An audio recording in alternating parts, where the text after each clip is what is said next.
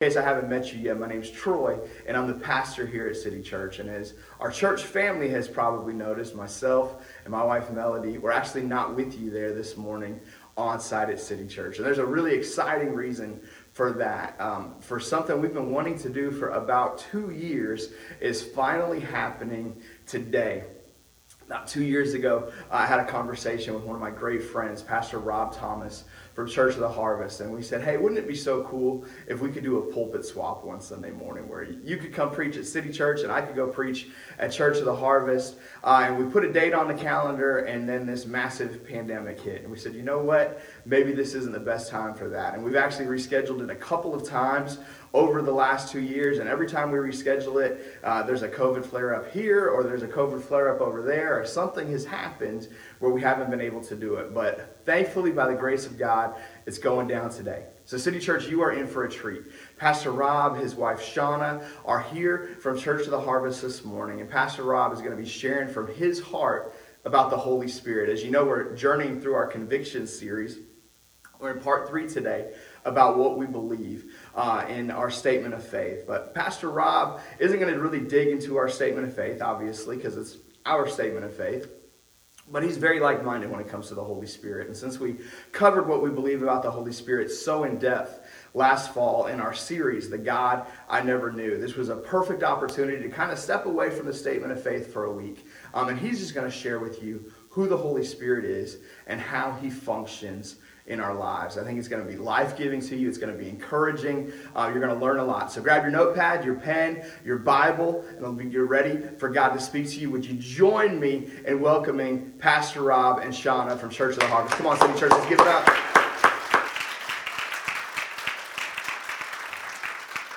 Good morning. Dwindle, those lights are bright, man. Wow. Couldn't see a daggone thing for a second there. So, morning, everybody. Uh, Pastors Rob and Sean, we're lead pastors, Church of the Harvest. Um, many of you know where we're at, just, just down the road, and we've loved our time with you guys over the years. And uh, we, we were just talking about that, about um, where that, how far back that relationship goes. I, I know that um, before we had the building we have right now on, uh, on 302, uh, we met at Whispering Woods. And were any of y'all around back then at, at Whispering Woods when uh, that, that's where we first, we were meeting in, in ballrooms next to each other, and, uh, and we kind of built this relationship uh, during that time. But you had, you were, you were thinking. thinking about the first time I really remember um, meeting Pastor Troy is we actually were doing a, a, a, we joined you guys for youth camp. Yeah. And it was out in, uh, what, Millington You were there. area, I think, um, something, state, some state park out there. And I actually, guys, I don't always keep my notes like in my phone, but I looked up, and if I go down, my oldest note in my phone was a message by Pastor Troy called Unstoppable at that youth camp. And, um, and guys, and it's awesome. That was just the beginning, I believe, of a relationship Yeah. and a friendship um, that our two churches have come together. And not just our two churches, but we truly see Pastor Troy and Melody as friends. They've been in our home and had a meal. We've been in their home and had a meal. When we've had bad days, we've reached out to each other. When we've had good days, we've reached out to each Mm-hmm. other. And so it's just awesome to, to see you guys because I, I know a lot of you through Facebook. I've met a lot of you in person. Yeah. We've done a few services together over the years. And so I'm just excited for this morning. Yeah, it's going to be good. So, uh, you know, uh, you know, with that in mind, we were, uh, like Pastor Troy said, uh, we, th- he brought this idea up about two years ago, and I was like, "What a great idea!" And then this crazy little virus came into our lives and kind of, kind of changed things just a, just a little bit and threw our, our schedules up in the air. But you know, I was thinking, many pastors wouldn't dare do such a thing uh, as swap their pulpit with somebody else. Uh, yet it's funny, we had a meeting with some of our elders last night, and it was the first time we actually, we told our elders that Pastor Troy and Melody are going to be there in the morning, and, and one of our elders said, well, what if we like Pastor Troy better? I said, then you can head on down the road. no, no, no, no. But, but, but here's the thing, guys. Pastor Troy, Melody, and Sean and I, we, we have something I think that, you know, we, we see a lot of pastors out there, like I said, that wouldn't do this kind of thing because of insecurities and because, um, because they don't understand the way the kingdom works. Uh, we, are, we are one body. I, we, we tell, I tell Church of the Harvest, I, I say it every week, I say we are a small expression of the body of Christ. I know you guys have small groups. We have small groups as well. But, but I, I said our, our gathering that we call Church of the Harvest is simply a small group in the body of Christ. We're not any better than another. We're all family, right? We're, we're all gathered together for the same purposes. And, and, and, and so that's what I always say every week. I said, the Lord has brought us together in these gatherings because He's recognized that we're stronger together than we are individually. And so we've chosen to link arms and fulfill God's purposes together. But guess what? we also recognize that we're stronger as we link arms with City Church and, and other churches in the region and, and, and all over and recognize that, that we're one family. We have the same mission, we have the same purpose. Amen? So, and I, guys, I, I, I, like Pastor Troy. I like it when folks talk back. It's, it's so much easier. so, so make, make, makes it easy. So, um, so Pastor Troy's been speaking on convictions, and I went back and looked a little bit about at that, at what he's been teaching, and what we believe as as Christ followers. You know, I, kind of at our church, I, have gotten away a little bit from the from the, the term Christian. Christian means is so loosely used today. Well, yeah, I'm a Christian. I believe in Jesus. I was baptized Lutheran Church when I was three. You know, it's like okay, you know, cool. But but are you a Christ follower? Are you following him with your life? You know, that's what it's all about. And, and so I, I love this that he's talking about convictions and what we believe because uh, it, it's so important today that we know who we are. And to know who we are, we got to know what we believe in the midst of that. And so I know a couple weeks ago he talked about the Father, what we believe in regards to the Father. Last week he talked about what we believe in regards to Jesus. And, and as you've heard a couple times now, I'm going to continue in talking about the Holy Spirit for a few minutes. And, and like he said, I, he had told me that you guys did that series on the Holy Spirit last fall. And so, you know, we'll, we'll keep it brief. Now, I mean, hopefully, does it, what a big topic. We can talk about the Holy Spirit for months, right? I mean, it's like, it's, it's so huge. And, and I've got so many notes. But, uh, but, but I, I, I, just got to thinking in this, and I, and I was like, Lord, what, what would you have me say in regards to the Holy Spirit and who He is in our lives? And so, oh, and I'll say this too. Uh, you know, it's amazing how in our world today, the Holy Spirit has almost become a sensitive subject.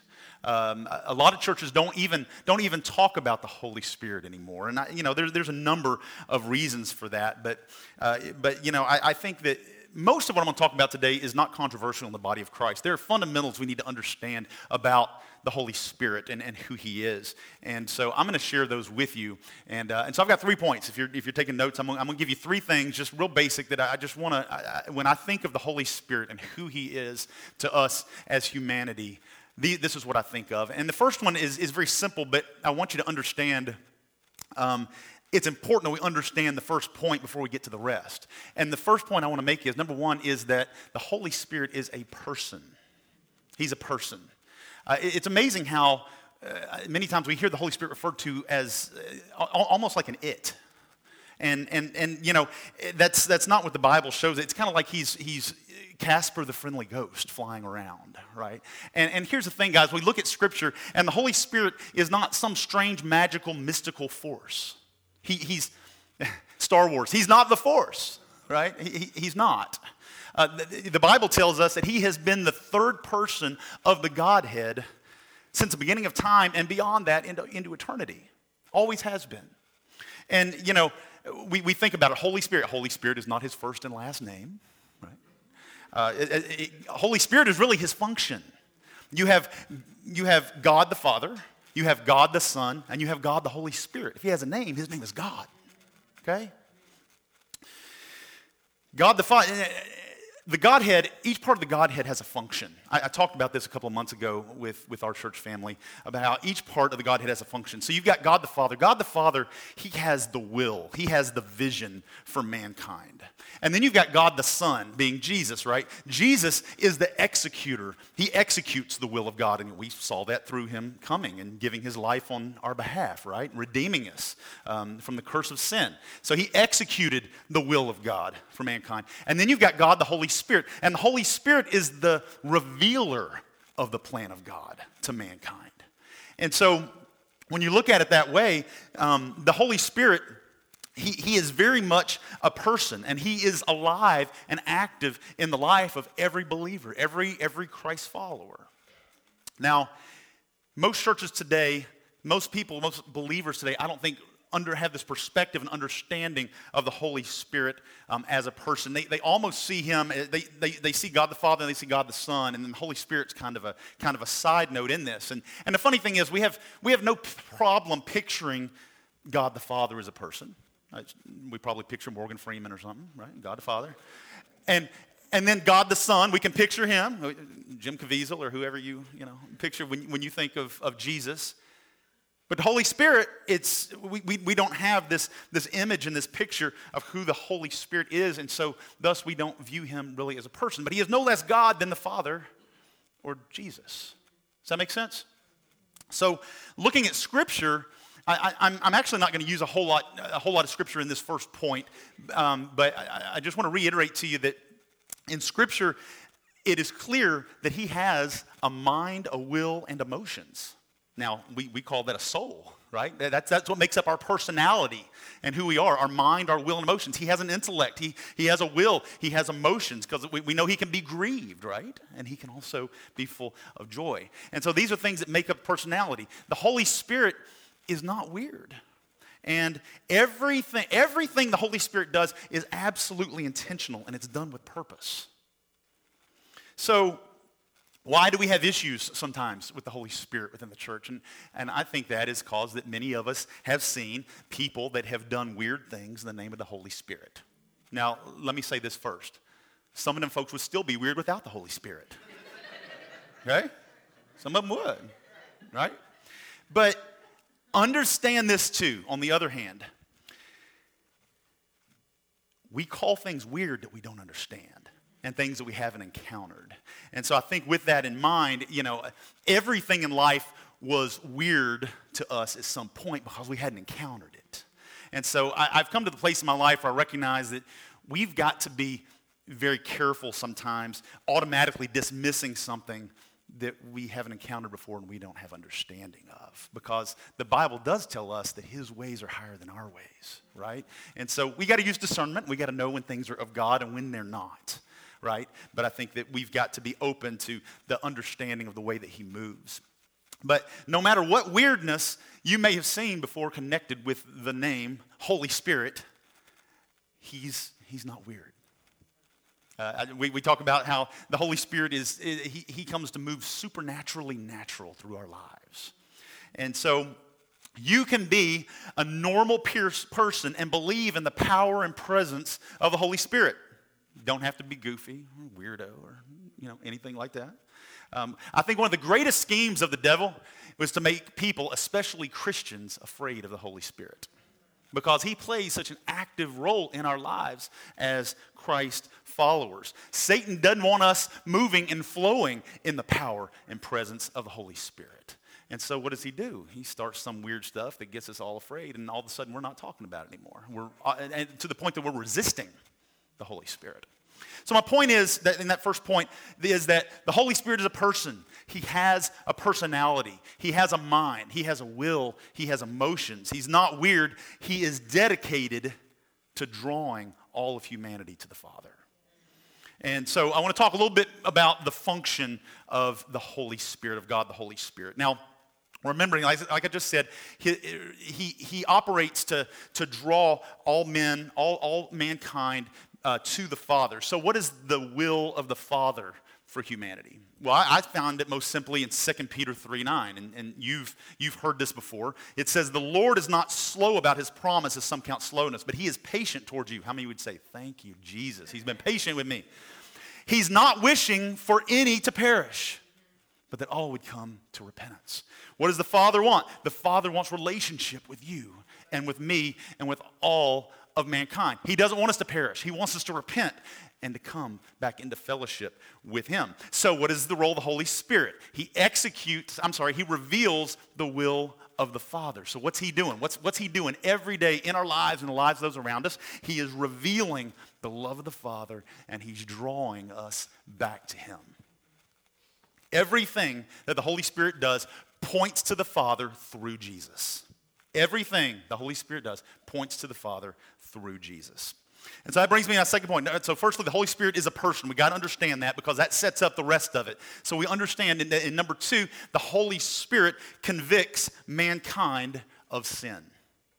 The Holy Spirit convicts mankind of sin. Now, we think of that and we're like, hmm, wow, convicts us of sin. Now, now, when you think about this for a minute, if you go back to if you go back to Genesis chapter 6, we, we all know the story of, of, of Noah, right?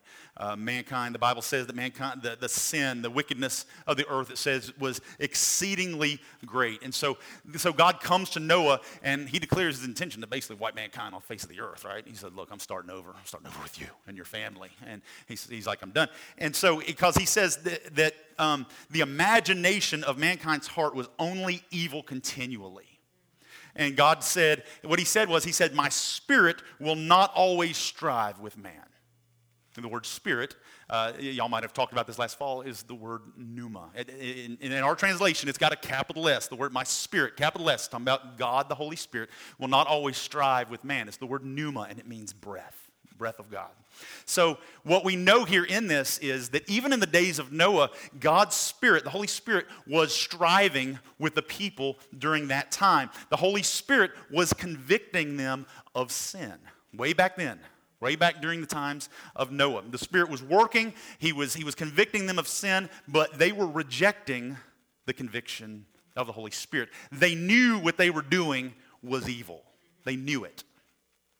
So, what did they do? They closed their hearts, they closed their minds to the conviction of the Spirit, and God says, It will not always be. My Spirit will not always strive with man. And what happened? It began to rain, right? And so, if you look at John 16, verses 8 through 11, this is Jesus, and Jesus is referring to the Holy Spirit here. And it says, and when, what's the next word? He, right? Everybody say he. When he comes, Jesus always refers to him as a he, he will convict the world concerning sin and righteousness and judgment. Concerning sin, because they don't believe in me. Concerning righteousness, because they go to the Father and you will see me no longer concerning judgment because the ruler of this world is judged. Now, we don't tend to like the word convict or conviction. But you know what the problem is? We misunderstand, we, we, we don't understand the difference between conviction and condemnation. They're two completely different things. Now, the word convict means to prove or declare guilty of an offense. How many of you have been proven or declared guilty of an offense? I need like 180 hands to put, to put in the air for my life, right? Now, that this is how many of us came to Christ. I don't know what your moment personally looked like, but this is what this is what happened. You recognize that you could not continue in this life on your own. You recognize that you were lost in your sin. You recognize that you were spiritually bankrupt. You owed a debt that you could never repay. And you remember that moment in your life? And so, what happened? Whether you knew it or not, it was the Holy Spirit bringing conviction. That's exactly what was happening in that moment. And that was what motivated, that's what drove you to that point where you ran down to the altar or you stopped and you, and you bowed your life in prayer and you surrendered to the Lordship of Jesus. It was because of the conviction of the Holy Spirit. Does that make sense?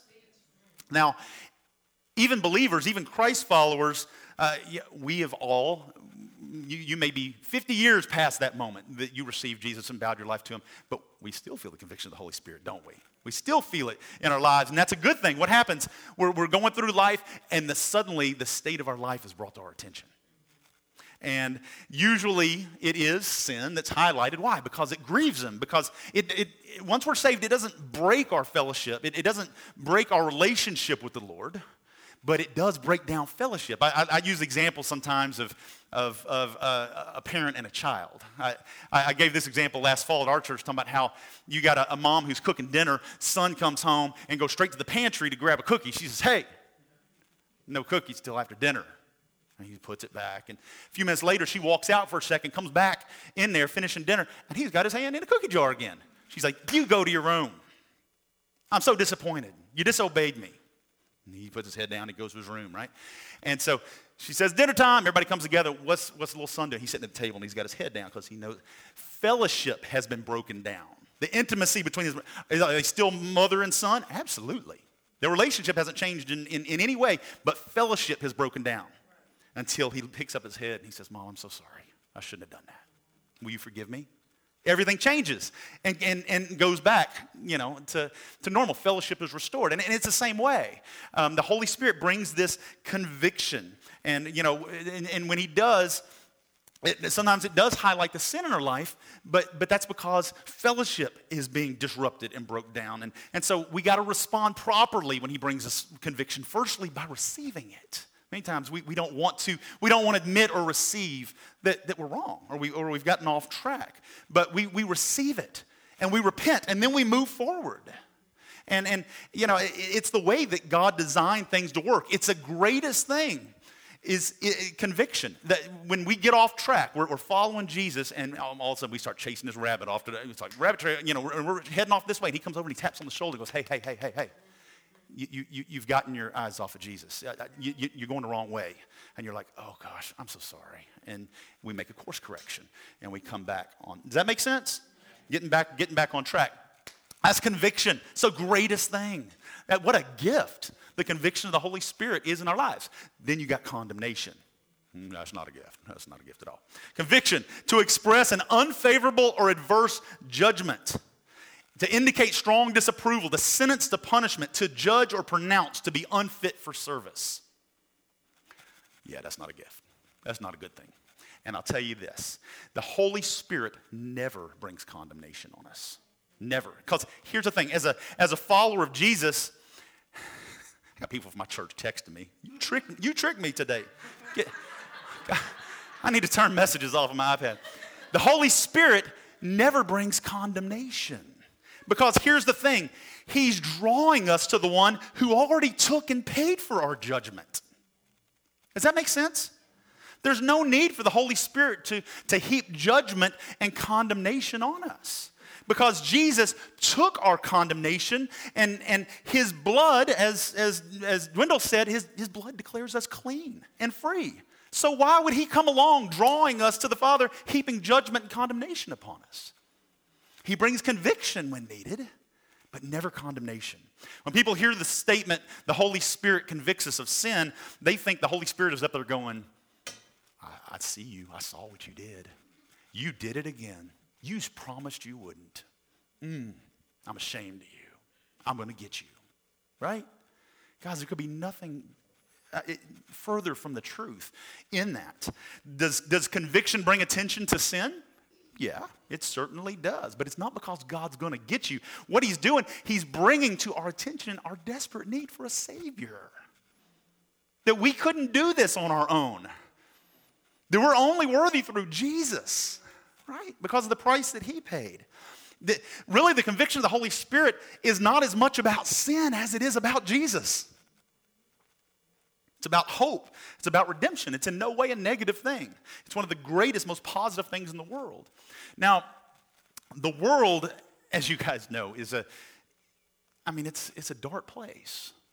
And, you know, we've got to remember that it is the Holy Spirit's task to convict of sin. Now, how many of you know that it doesn't matter how much you preach at somebody or yell at them or point your finger at them, you can't save them or bring conviction. You can't do it. And now, now we, we, we may try. We may try to, to make somebody feel guilty and try to bring conviction, and it always comes out as condemnation. Because conviction is not our job. Bringing conviction is not our job. We weren't called to do that. We, we simply do what he told us to do, and we bring the love of Jesus. We share the good news of the gospel of Jesus, and then we leave the rest to the Holy Spirit. And he's the one that brings the conviction and leads them to salvation.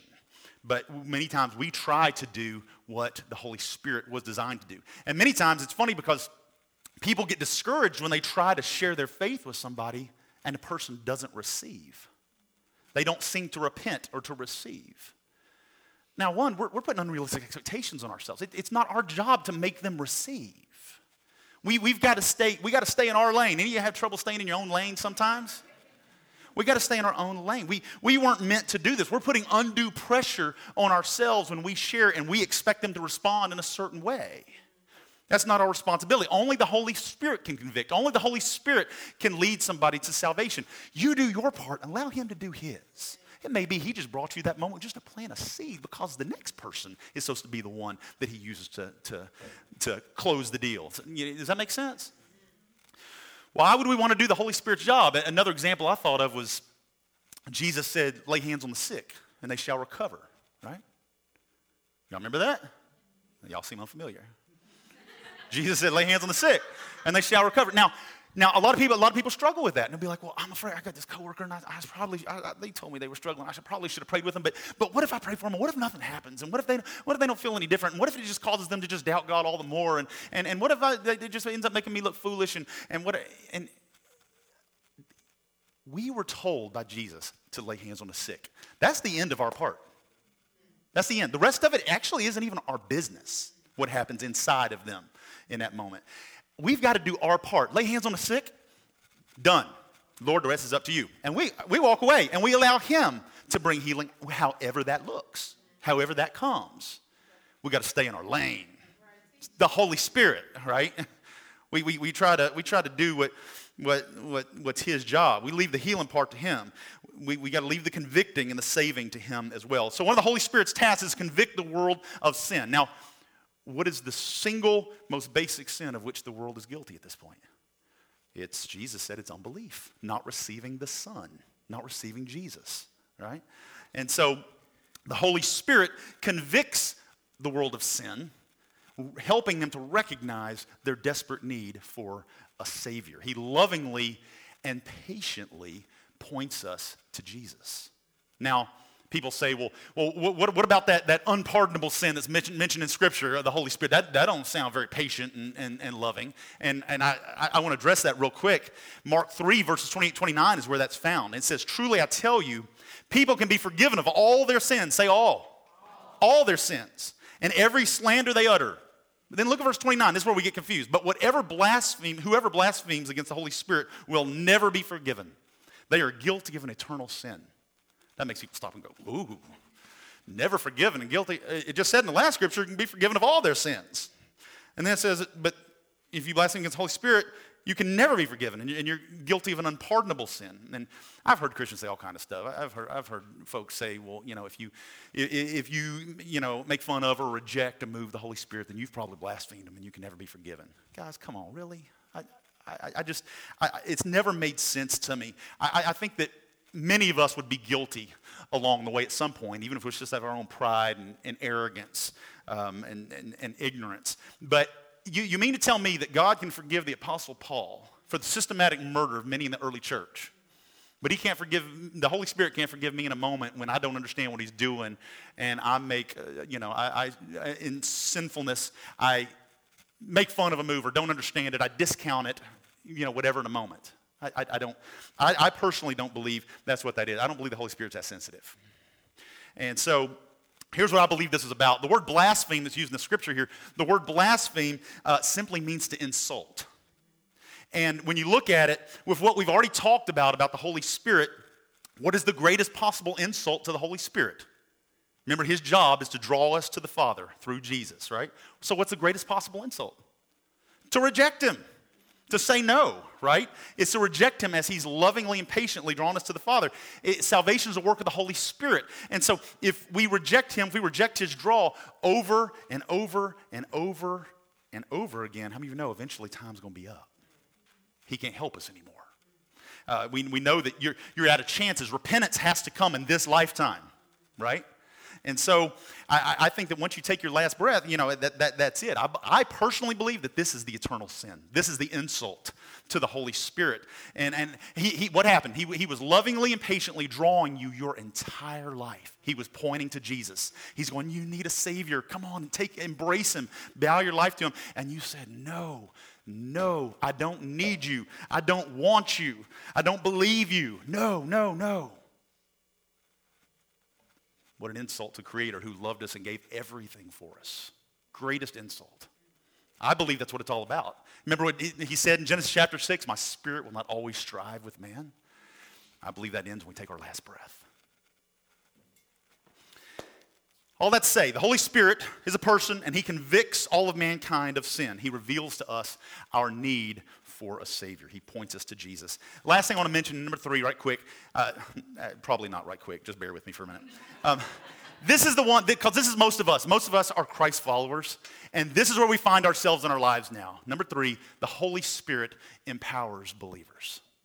The Holy Spirit, He's the one who brings empowerment into our life to do what God has called us to do, to be who He's called us to be in the earth today. So, several things to look at here in regard to his empowerment in our lives. Firstly, the Holy Spirit, the Holy Spirit unites us as Christ followers. And, and it says he unites us with Christ and seats us in heavenly places with him. He places us in the body of Christ. The Bible says that he seals our salvation. And I'm going to show you several scriptures here in a row. We're just going to go through real quick. And I, I am going to move through this part pretty quickly, but I want to show you different ways that the Holy Spirit brings empowerment into our lives. John 3, verses 3 through 7 Most of the rest of these I'm going to read from the English Standard Version. It says, Jesus answered, and now y'all know he's talking to Nicodemus here. He says, Truly, truly, I say to you, unless one is born again, he cannot see the kingdom of God. This was confusing to Nicodemus. Nicodemus says, How can a man be born again when he's old? Can he enter a second time in his mother's womb and be born? And Jesus said, Truly I say to you, unless one is born of water, that's of a, of a woman, and of spirit, he cannot enter the kingdom of God.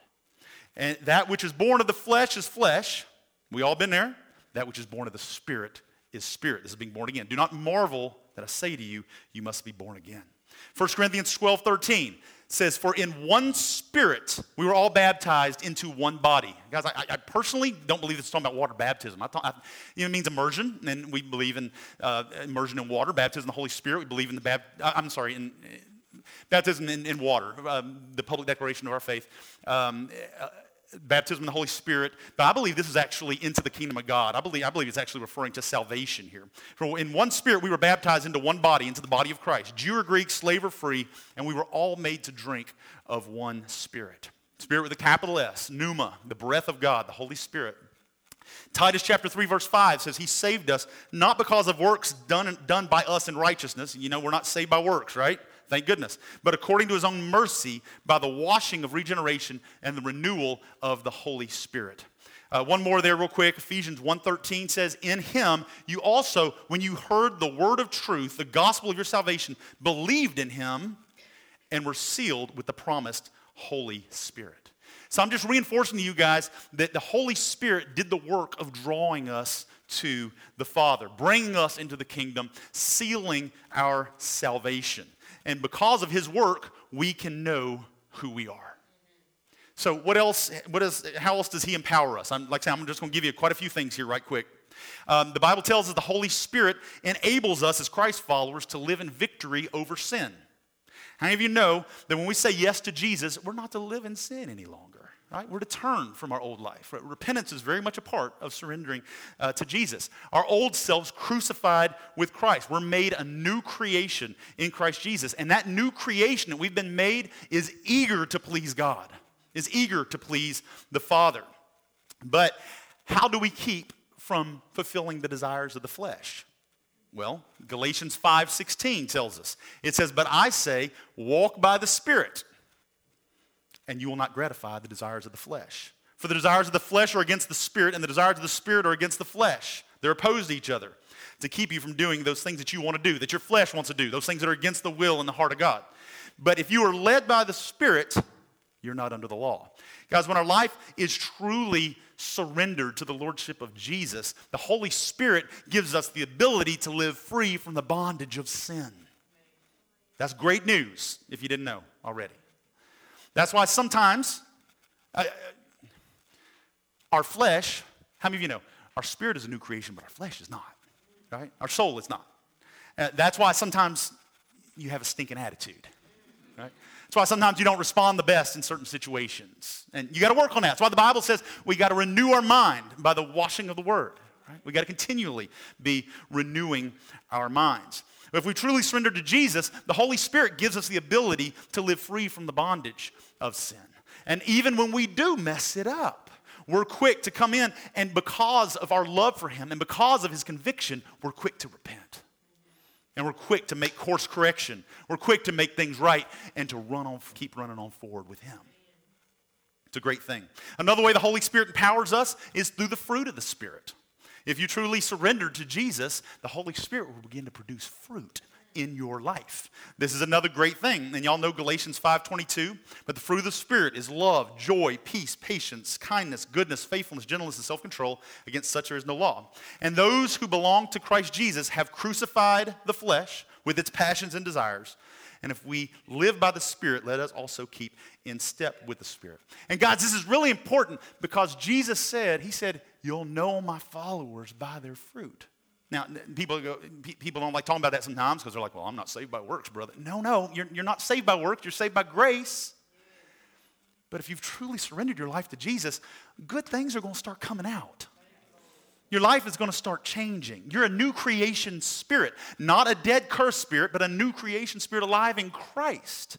The core of who you are is brand new and eager to please God. And so it's going to start coming through, even your flesh that sometimes is sinful and, like I say, doesn't have the best attitude the fruit of the Spirit should be coming out. If you don't see the fruit of the Spirit coming out in your life, you might need to reevaluate some things and bow your heart to Jesus. I'm not saying you're not saved. I'm just saying that you may need to make some changes and, and some Christ course correction in your, in your life. How else does the Holy Spirit empower us? The Bible says that the Holy Spirit is our helper. Jesus said it in John 15. He says, But when the helper comes, who I will send to you from the Father, the Spirit of truth. The Spirit of truth is another name that's used in Scripture for, for the Holy Spirit, who proceeds from the Father. He will bear witness about me. And you will also bear witness because you have been with me from the beginning.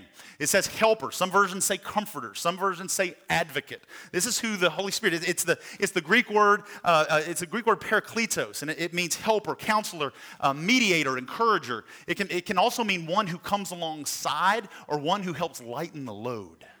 And it, it, actually, they believe it was actually a military term back in that day because y'all know when soldiers were going to war, sometimes they'd have to walk for days and they had to carry all their own stuff. So they had their armor and they had their weapons and they had their packs and they're walking sometimes for days carrying all this stuff. And some of them would get weak along the way. But they were trained. What would happen is they had a weak one, a, a, a guy would come up on either side of them and those two guys would link arms under the guy's pack and, and, and, and just kind of lighten the load a little bit and help them to keep on walking.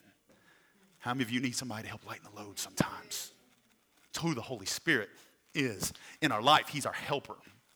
John 14 uh, says, uh, Jesus speaking, he says, But the Helper, the Holy Spirit, who the Father sent in my name, he will teach you all things and bring to your remembrance all that I've said to you. Guys, I love this. The Holy Spirit will bring back to your remembrance all the things that Jesus taught, and he will teach us.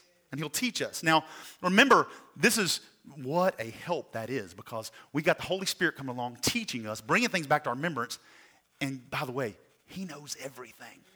He knows it all. He knows the beginning. He knows the end. He knows the outcome. He knows every possible, uh, he, he, knows it all. He knows the heart and the will of the Father. Sounds like a pretty good person to have on our side. Pretty, pretty, pretty good. Pretty, you know, not bad at all. And so, so he comes along and, and he teaches these things. And, and, and think about this too. If he teaches us and if he reminds us of things that Jesus said, he speaks to us, right? He speaks to us. We got to remember that He is a person. He desires relationship with us. We can talk to Him. He can lead us and guide us. A couple others, real quick. Um, the Holy Spirit helps us to pray. Romans 8 26 says, Likewise, the Spirit helps us in our weakness, for we do not know what, we, what to pray as we ought, but the Spirit Himself intercedes for us with groanings too deep for words.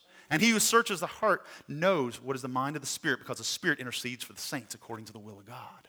Guys, we've all been in that place where we, don't, we just don't even know what to pray sometimes.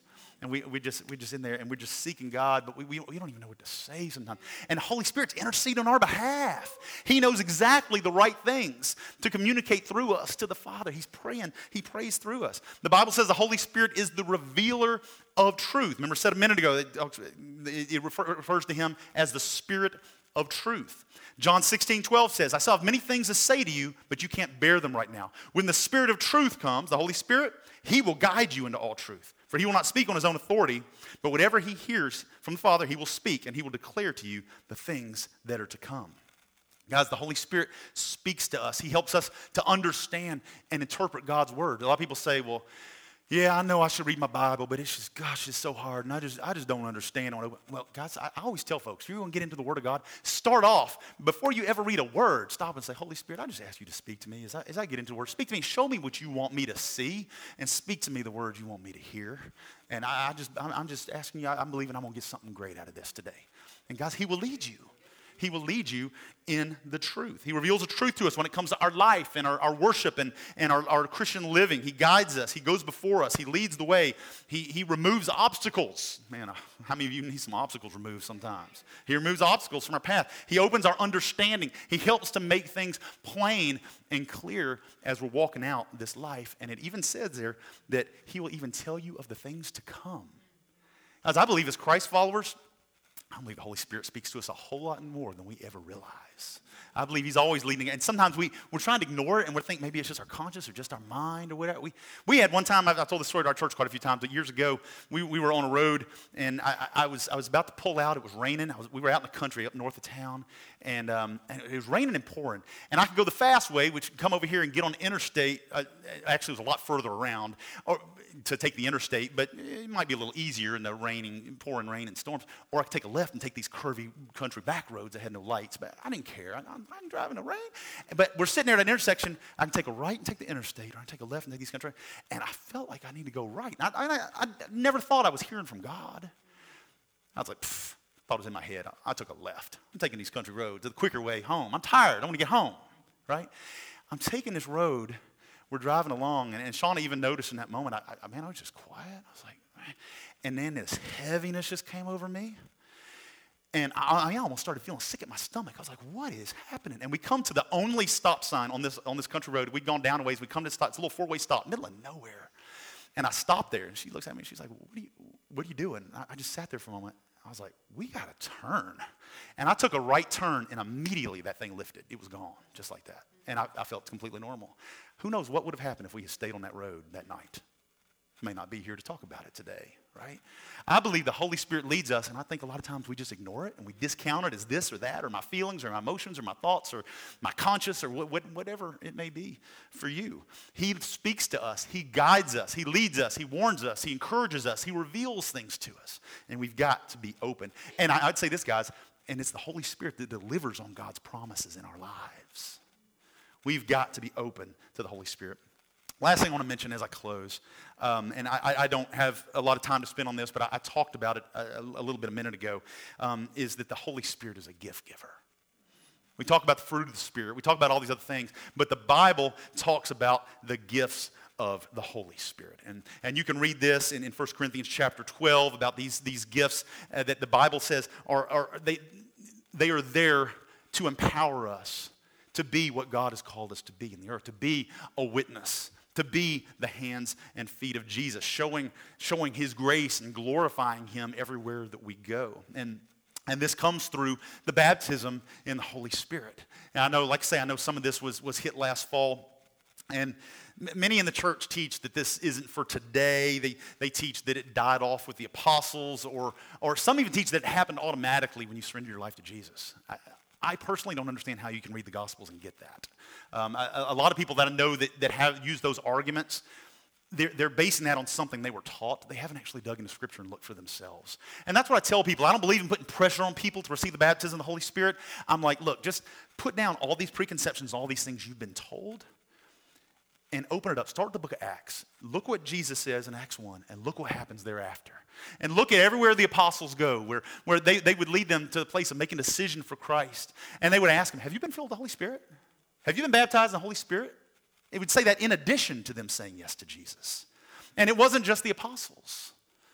It was everybody that we see that they encounter was, was there uh, to receive the baptism of the Holy Spirit. The Bible to me is, is very clear that this is a separate experience from receiving Christ. It's a separate experience from being water baptized. And you may have been taught all kinds of things, but I, I, if you have not received the baptism of the Holy Spirit, I, I, strongly encourage you to dig into Scripture for yourself and take a look at what it says, and then be open and say, Lord, what do you have for me?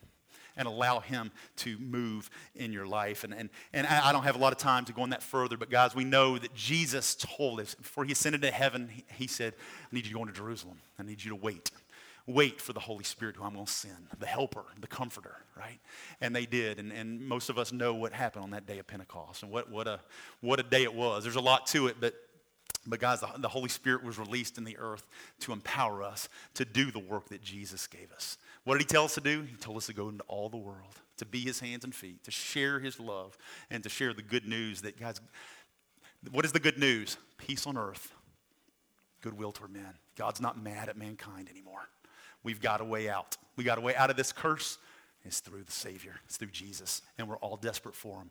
And it's to encourage people to say yes to Jesus.